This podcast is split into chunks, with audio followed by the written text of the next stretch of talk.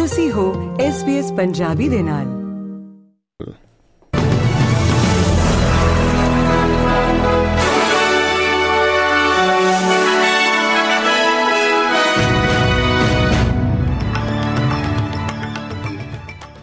SBS ਦੇ news desk ਤੋਂ MP Singh ਆਪ ਸਭ ਦਾ ਸਵਾਗਤ ਕਰਦਾ ਹੈ। ਅੱਜ ਦੀਆਂ ਕੁਝ ਪ੍ਰਮੁੱਖ ਖਬਰਾਂ ਇਸ ਪ੍ਰਕਾਰ ਹਨ। ਯੂਨਾਈਟਿਡ ਸਟੇਟਸ ਦੇ ਇਜ਼ਰਾਈਲ ਦੇ ਉਹਨਾਂ ਵਾਅਦਿਆਂ ਦਾ ਸਮਰਥਨ ਕੀਤਾ ਹੈ ਕਿ ਹਮਾਸ ਫੌਜੀ ਕਾਰਵਾਈਆਂ ਲਈ ਗਾਜ਼ਾ ਸ਼ਹਿਰ ਦੇ ਹਸਪਤਾਲਾਂ ਦੀ ਵਰਤੋਂ ਕਰ ਰਿਹਾ ਹੈ। White House National Security Council ਦੇ ਬੁਲਾਰੇ ਜੌਨ ਕਿਰਬੀ ਨੇ ਕਿਹਾ ਹੈ ਕਿ ਹਮਾਸ ਅਤੇ ਹੋਰ ਫਲਸਤੀਨੀ ਅਤਵਾਦੀ ਹਥਿਆਰਾਂ ਅਤੇ ਬੰਦਕਾਂ ਨੂੰ ਲੁਕਾਉਣ ਵਾਸਤੇ ਹਸਪਤਾਲਾਂ ਦੇ ਹੇਠਾਂ ਬਣੀਆਂ ਸੁਰੰਗਾਂ ਦੀ ਵਰਤੋਂ ਕਰ ਰਹੇ ਹਨ। ਬੀਤੇ ਸੋਮਵਾਰ ਰਾਤ ਨੂੰ ਇਜ਼ਰਾਈਲੀ ਰੱਖਿਆ ਬਲਾਂ ਨੇ ਇੱਕ ਵੀਡੀਓ ਦਿਖਾਈ ਸੀ, ਜਿਸ ਵਿੱਚ ਦਰਸਾਇਆ ਗਿਆ ਹੈ ਕਿ ਹਮਾਸ ਨੇ ਹਥਿਆਰ ਭੰਡਾਰਨ ਲਈ ਰੈਂਟਸੀ ਬੱਚਿਆਂ ਦੇ ਹਸਪਤਾਲ ਦੀ ਵਰਤੋਂ ਕਿਵੇਂ ਕੀਤੀ ਸੀ। 26 ਸਾਲਾਂ ਦੇ ਇਤਿਹਾਸ ਵਿੱਚ ਪਹਿਲੀ ਵਾਰ ਕਾਮਿਆਂ ਦੀਆਂ ਤਨਖਾਹਾਂ ਵਿੱਚ ਸਭ ਤੋਂ ਵੱਧ ਤੇਜ਼ ਵਾਧਾ ਕੀਤਾ ਗਿਆ ਹੈ ਦਰਜ। ਸਤੰਬਰ ਤੱਕ ਦੇ ਬੀਤੇ ਮਹੀਨਿਆਂ ਦੌਰਾਨ ਤਨਖਾਹ ਦਰ ਦਾ ਵਾਧਾ 1.3% ਤੱਕ ਉੱਪਰ ਗਿਆ ਹੈ। ਜੂਨ ਤਿਮਾਹੀ ਵਿੱਚ ਇਹ ਸੂਚਕਾਂਕ 0.9% ਤੱਕ ਵਧਿਆ ਸੀ।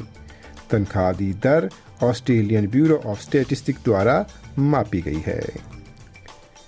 ਵਿਰੋਧੀ ਧਿਰ ਦੇ ਨੇਤਾ ਪੀਟਰ ਡਟਨ ਦਾ ਕਹਿਣਾ ਹੈ ਕਿ ਉਹਨਾਂ ਨੇ ਪ੍ਰਧਾਨ ਮੰਤਰੀ ਨੂੰ ਇੱਕ ਪੱਤਰ ਭੇਜ ਕੇ ਆਸਟ੍ਰੇਲੀਆਈ ਭਾਈਚਾਰੇ ਦੇ ਅੰਦਰ ਸਮਾਜ ਵਿਰੋਧਵਾਦ ਦੇ ਉਭਾਰ ਨੂੰ ਹੱਲ ਕਰਨ ਲਈ ਇੱਕ ਰਾਸ਼ਟਰੀ ਮੰਤਰੀ ਮੰਡਲ ਬੁਲਾਉਣ ਦੀ ਮੰਗ ਕੀਤੀ ਹੈ।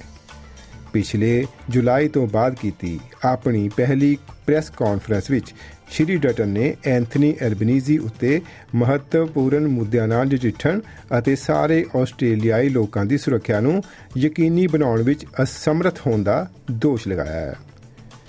ਵਿਰੋਧੀ ਧਿਰ ਦੇ ਨੇਤਾ ਨੇ ਗਾਜ਼ਾ ਵਿੱਚ ਚੱਲ ਰਹੀ ਜੰਗ ਕਾਰਨ ਯਹੂਦੀ ਵਿਰੋਧੀ ਭਾਵਨਾਵਾਂ ਨੂੰ ਵਧਣ ਉੱਤੇ ਵੀ ਡੂੰਗੀ ਚਿੰਤਾ ਪ੍ਰਗਟਾਈ ਹੈ। ਲਗਭਗ ਇੱਕ ਤਿਹਾਈ ਜੀਪੀ ਅਗਲੇ 5 ਸਾਲਾਂ ਵਿੱਚ ਸੇਵਾ ਮੁਕਤ ਹੋਣ ਦੀ ਯੋਜਨਾ ਬਣਾ ਰਹੇ ਹਨ। ਜਿਸ ਕਾਰਨ ਇਹ ਮੰਗ ਉੱਠ ਰਹੀ ਹੈ ਕਿ ਆਉਣ ਵਾਲੇ ਸਮੇਂ ਵਿੱਚ ਡਾਕਟਰਾਂ ਦੀ ਗਿਣਤੀ ਹੋਰ ਵਧਾਉਣੀ ਜ਼ਰੂਰੀ ਹੈ। Royal Australian College of General Practitioners ਨੇ ਆਪਣੀ 7ਵੀਂ ਸਾਲਾਨਾ health of the nation report ਜਾਰੀ ਕੀਤੀ ਹੈ, ਜੋ ਜੀਪੀ ਕਰਮਚਾਰੀਆਂ ਨੂੰ ਬਰਕਰਾਰ ਰੱਖਣ ਉੱਤੇ ਕੇਂਦਰਿਤ ਹੈ। ਇਸ ਨੇ ਪਾਇਆ ਹੈ ਕਿ ਜੀਪੀ ਪਹਿਲਾਂ ਨਾਲੋਂ ਜ਼ਿਆਦਾ ਮਰੀਜ਼ਾਂ ਨੂੰ ਦੇਖ ਰਹੇ ਹਨ ਅਤੇ 1% ਤੋਂ ਵੀ ਘੱਟ ਲੋਕ ਅਜਿਹੇ ਹਨ ਜੋ ਲੋੜ ਪੈਣ ਉਤੇ ਜੀਪੀ ਨੂੰ ਦੇਖਣ ਵਿੱਚ ਅਸਮਰਥ ਹੁੰਦੇ ਹਨ। ਇਸ ਦੇ ਨਾਲ ਹੀ ਮਰੀਜ਼ਾਂ ਦੇ ਨਾਲ ਜੀਪੀਸ ਦਾ ਔਸਤ ਸਮਾਂ ਵੀ ਪਹਿਲਾਂ ਨਾਲੋਂ ਵਧਿਆ ਹੈ। ਕਿਉਂਕਿ ਬਹੁਤ ਘੱਟ ਮੈਡੀਕਲ ਵਿਦਿਆਰਥੀ ਜੀਪੀ ਸਿਖਲਾਈ ਦੀ ਚੋਣ ਕਰਦੇ ਹਨ, ਇਸ ਲਈ ਉਹਨਾਂ ਦੀ ਗਿਣਤੀ ਵਧਾਉਣ ਨੂੰ ਹੁਲਾਰਾ ਦੇਣ ਦੀ ਲੋੜ ਹੈ। ਬਹੁਤ ਸਾਰੇ ਜੀਪੀ ਆਪਣੇ ਘੰਟੇ ਘਟਾਉਣ ਜਾਂ ਪੇਸ਼ੇ ਨੂੰ ਛੱਡਣ ਬਾਰੇ ਵੀ ਸੋਚ ਰਹੇ ਹਨ। ਸੰਯੁਕਤ ਰਾਜ ਦੇ ਵਿਦੇਸ਼ ਮੰਤਰੀ ਐਂਟੋਨੀ ਬਲਿੰਕਨ ਨੇ ਸੈਨ ਫ੍ਰਾਂਸਿਸਕੋ ਵਿੱਚ ਐਪੈਕ ਸੰਮੇਲਨ ਦੌਰਾਨ ਆਪਣੇ ਜਾਪਾਨੀ ਅਤੇ ਕੋਰੀਆਈ ਹਮਰੁਤਬਾ, ਯੋਕੋ ਖਾਮਿਖਾਵਾ ਅਤੇ ਜਿਨ ਪਾਰਕ ਨਾਲ ਮੁਲਾਕਾਤਾਂ ਕੀਤੀਆਂ। ਸ਼੍ਰੀ ਬਲਿੰਕਨ ਨੇ ਕਿਹਾ ਹੈ ਕਿ ਖੇਤਰੀ ਅਤੇ ਗਲੋਬਲ ਮੁੱਦੇ ਜਿਵੇਂ ਕਿ ਯੂਕਰੇਨ ਉਤੇ ਰੂਸ ਦਾ ਹਮਲਾ ਮੱਧ ਪੂਰਬ ਵਿੱਚ ਸੰਘਰਸ਼ ਅਤੇ ਡੀਪੀਆਰਕੇ ਦੇ ਸੁਰੱਖਿਆ ਪ੍ਰਭਾਵ ਸਿਖਰ ਸੰਮੇਲਨ ਦੇ ਏਜੰਡੇ ਵਿੱਚ ਹਨ। ਤੇ ਦੋਸਤੋ, ਹੁਣ ਗੱਲ ਕਰਦੇ ਹਾਂ ਖੇਡ ਮੈਦਾਨ ਤੋਂ ਕ੍ਰਿਕਟ ਦੀ। ਟ੍ਰੈਵਿਸ ਹੈਡ ਕੱਲ 16 ਨਵੰਬਰ ਨੂੰ ਭਾਰਤ ਵਿੱਚ ਹੋਣ ਵਾਲੇ ਕ੍ਰਿਕਟ ਵਿਸ਼ਵ ਕੱਪ ਦੇ ਸੈਮੀਫਾਈਨਲ ਵਿੱਚ ਦੱਖਣੀ ਅਫਰੀਕਾ ਦੇ ਗੇਂਦਬਾਜ਼ ਗੈਰਾਲਡ ਕੋਇਟਸੀ ਵਿਰੁੱਧ ਚੰਗਾ ਪ੍ਰਦਰਸ਼ਨ ਕਰਨ ਦਾ ਯਤਨ ਕਰਨਗੇ।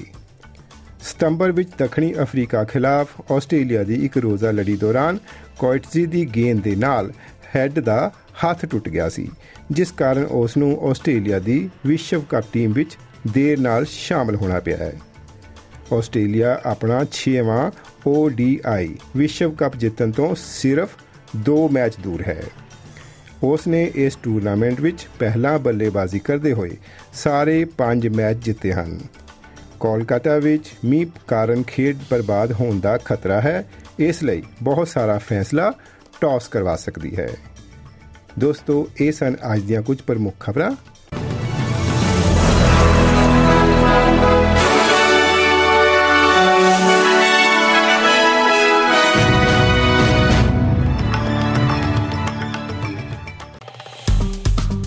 ਫੇਸਬੁੱਕ ਉਤੇ SBS ਪੰਜਾਬੀ ਨੂੰ ਲਾਈਕ ਕਰੋ ਸਾਂਝਾ ਕਰੋ ਅਤੇ ਆਪਣੇ ਵਿਚਾਰ ਵੀ ਪ੍ਰਗਟਾਓ।